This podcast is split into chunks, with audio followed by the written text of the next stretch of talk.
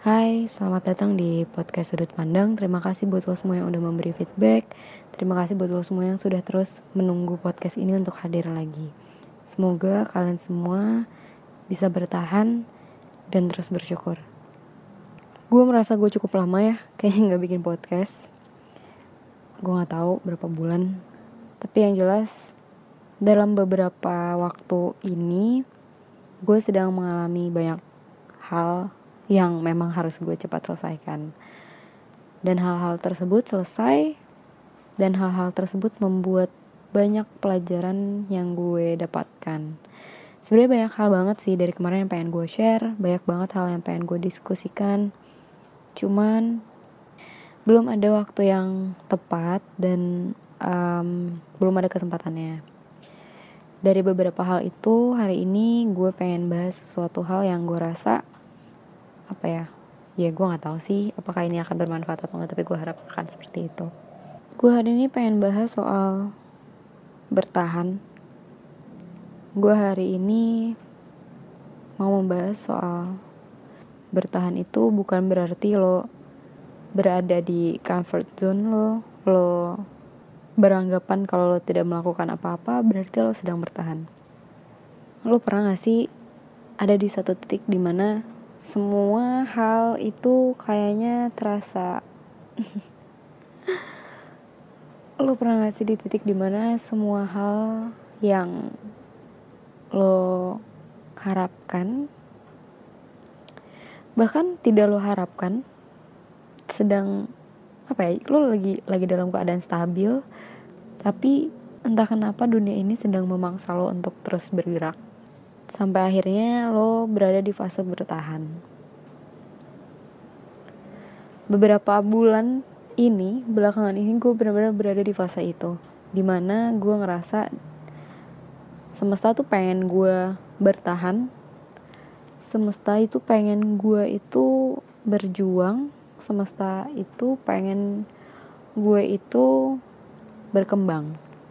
Ada satu titik di dalam fase hidup gue, ceh enggak sih ada satu titik di di waktu jenjang waktu antara gue bikin podcast terakhir sampai podcast sekarang.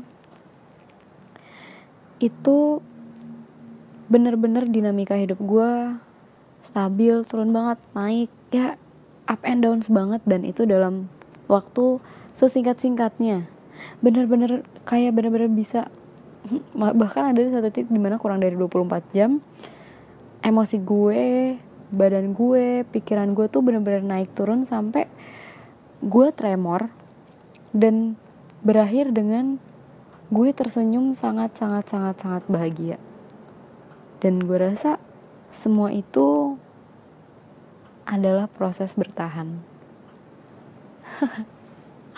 Gue tuh sampai bingung gitu loh menceritakan ini tuh gimana. Maksudnya gue di satu sisi tuh gue meneteskan air mata karena gue mengingat hal-hal sedih itu. Di satu sisi gue senang karena diri gue bisa bertahan dan di satu sisi juga gue senang karena alam dan semesta tuh sebaik itu. Buat lo yang sekarang sedang berada dalam fase terbawah at least untuk sekarang ya Titik bawah itu selalu tidak menyenangkan. Poros 270 derajat itu selalu tidak menyenangkan. Poros, bener gak sih gue bilangnya? Sudut, apa sih? ya pokoknya titik terbawah itu tuh selalu tidak menyenangkan. Ya, lo pasti akan merasa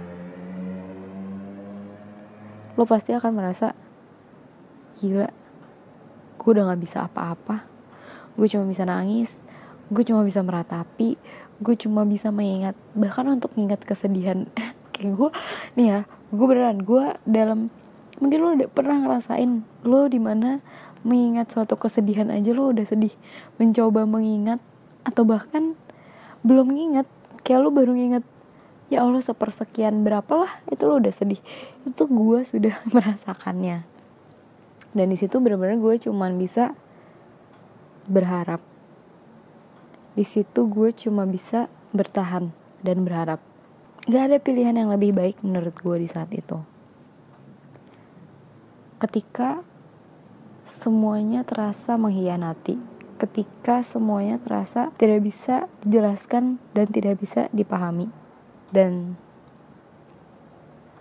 setelah hal itu terlewati yang gue pahami adalah gue tidak bisa memahami hal tersebut karena ada informasi yang tidak gue dapatkan. Ketika lo sedang dalam keadaan down ketika lo dalam keadaan dunia ini sedang berusaha membuat lo berjuang ada hal-hal ya gue gak tahu ya mungkin setiap orang akan berbeda. Cuma menurut gue sampai sekarang sampai sekarang cara terbaiknya adalah berharap. Berharap bukan berekspektasi berharap bahwa semua ini akan selesai dengan cara yang baik dengan waktu yang baik dengan hal-hal yang baik. Itu bisa dalam waktu yang cepat bisa dalam waktu yang lambat. Ada juga pilihan yang apa ya dibuat secepat-cepatnya dengan tidak berharap dengan mengabaikan dan akhirnya lo berpikir lo akan melakukan pengkhianatan yang sama entah terhadap diri lo entah terhadap orang lain entah terhadap lingkungan lo. Sederhananya adalah lo memilih untuk menjadi orang yang tidak lebih baik karena lo kehilangan harapan. Dan lo mungkin bisa sampai titik di mana lo tidak percaya lagi dengan adanya harapan. Dan itu adalah pilihan lo dan sampai sekarang kalau misalnya emang lo sudah memilih hal tersebut lo masih punya kebebasan untuk memilih kembali percaya kepada harapan. Gue tahu itu susah banget sumpah gue tahu. Tapi nggak apa-apa. Lo kuat. Lo bisa untuk berharap sama hal-hal yang belum pasti. Karena hal-hal itu belum pasti maka kemungkinan-kemungkinannya masih banyak untuk menjadikan ketidakpastian itu menjadi hal yang baik. Terkadang kalau kita lagi down, terkadang kalau kita lagi merasa hmm, atau memang keadaannya sedang tidak berarah pada lo, tidak mendukung lo, kita mungkin ngerasa pasti nggak bisa. Pasti itu kan harusnya 100% ya dan lo benar-benar menghilangkan kemungkinan bahwa hal tersebut bahwa kemungkinan-kemungkinan baik itu bisa terjadi.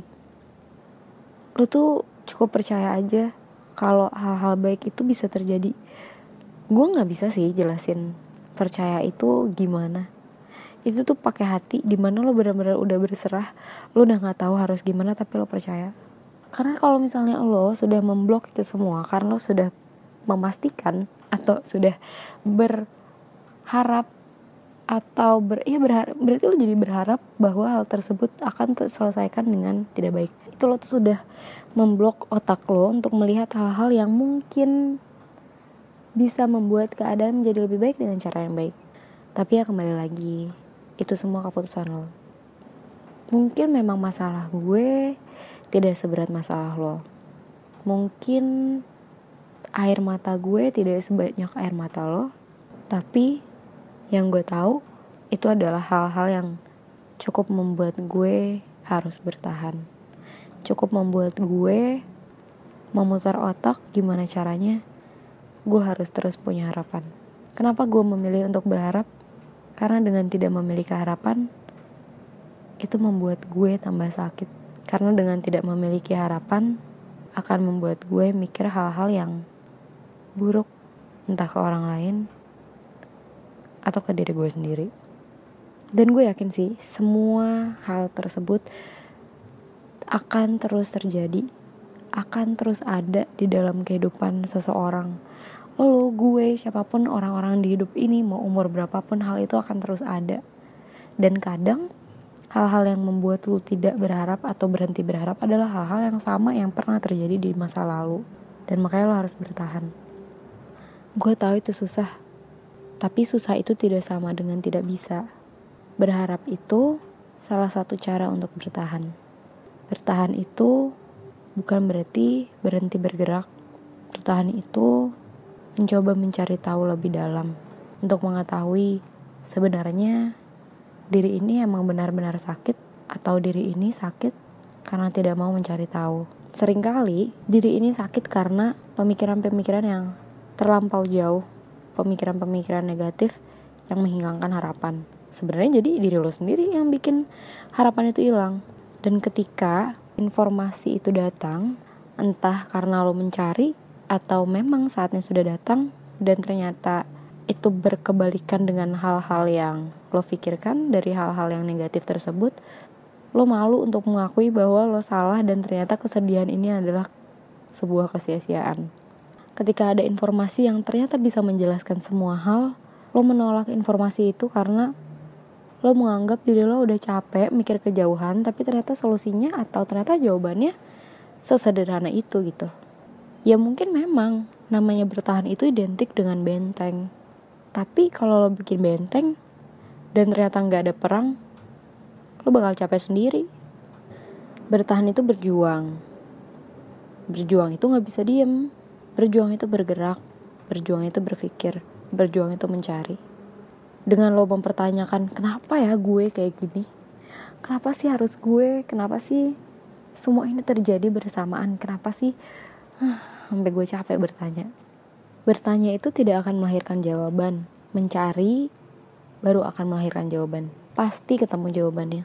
Dan kalau memang lo udah capek dan lelah dan membutuhkan orang lain untuk bisa membuat lo bertahan lo bisa kok bilang ke orang lain Orang yang sehat mental adalah orang yang tahu kapan dia butuh pertolongan.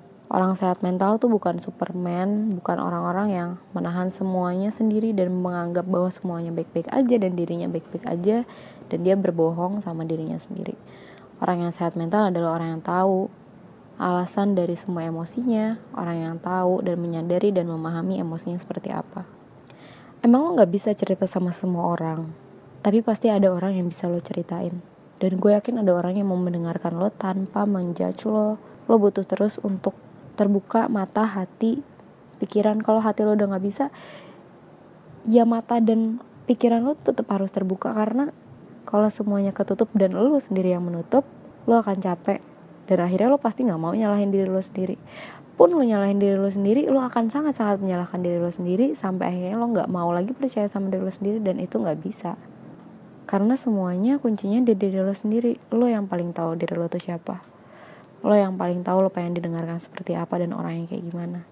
Lo yang paling tahu masalah ini tuh berat apa. Sejujur-jujur ya apakah benar-benar seberat itu? Atau ternyata lo emang bisa kok cuma lo nggak percaya diri aja. Kalau memang itu masalahnya cari orang yang bisa bikin lo percaya sama diri lo sendiri. Itu mengapa? Makanya lo butuh kenal sama diri lo sendiri. Lo tuh sebenarnya kenapa? Lo orang yang kayak gimana? Lo bisa cerita sama siapa? Karena kalau udah ketemu masalahnya apa jadi yang diselesaikan adalah masalah yang tepat. Dunia ini tuh pengen lo bertahan. Karena lo tuh satu dari miliaran orang satu makhluk dari miliaran makhluk satu unsur dari gue nggak tahu mungkin triliunan biliunan unsur yang ada di dunia ini. Dan kalau lo nggak mau bertahan kalau lo nggak mau berjuang dunia ini cuma bisa mengasihani lo. Jadi selama dunia ini masih mau mengajak lo bertahan ya bertahanlah. Nggak ada kata telat karena lo akan selalu memiliki pilihan untuk berubah karena lo akan selalu memiliki pilihan untuk berjuang. Menangislah kalau lo sedih. Ceritalah kalau udah gak kuat. Jujurlah kalau lo emang udah capek. Capek itu bukan tanda lo gak bertahan. Capek itu adalah proses bertahan dan itu artinya kalau lo capek berarti lo sedang berproses dalam bertahan. Gak apa-apa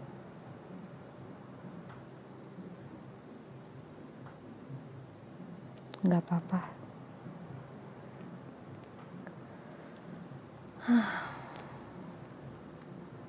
Mungkin itu satu dari sekian hal yang pengen gue bahas.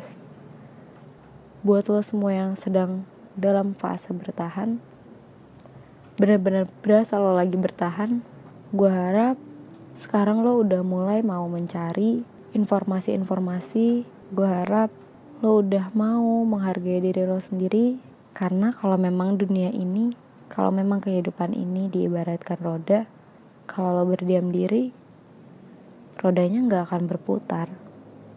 Semakin cepat lo jalan, semakin cepat lo berlari, mungkin roda kehidupan juga akan semakin cepat berputarnya. Kalau memang dunia ini punya roda kehidupan, maka berlarilah. Kalau lelah, kurangi kecepatannya. Kalau ingin berhenti, cari orang lain yang bisa buat lo terus berlari. Kalau memang kehidupan ini adalah roda yang berputar, harusnya lo akan terus punya harapan. Lo gak usah khawatir, karena lo pasti akan mencicipi semua bagian dari lingkaran kehidupan. Dan kalaupun lo lagi di atas, lo juga harus siap karena bentar lagi lo turun ke bawah. Semoga lo semua terus bisa ngeliat dari sudut pandang yang berbeda. Karena mungkin jawaban dari pertanyaan lo ada di sudut pandang yang berbeda. Dah, selamat bertahan.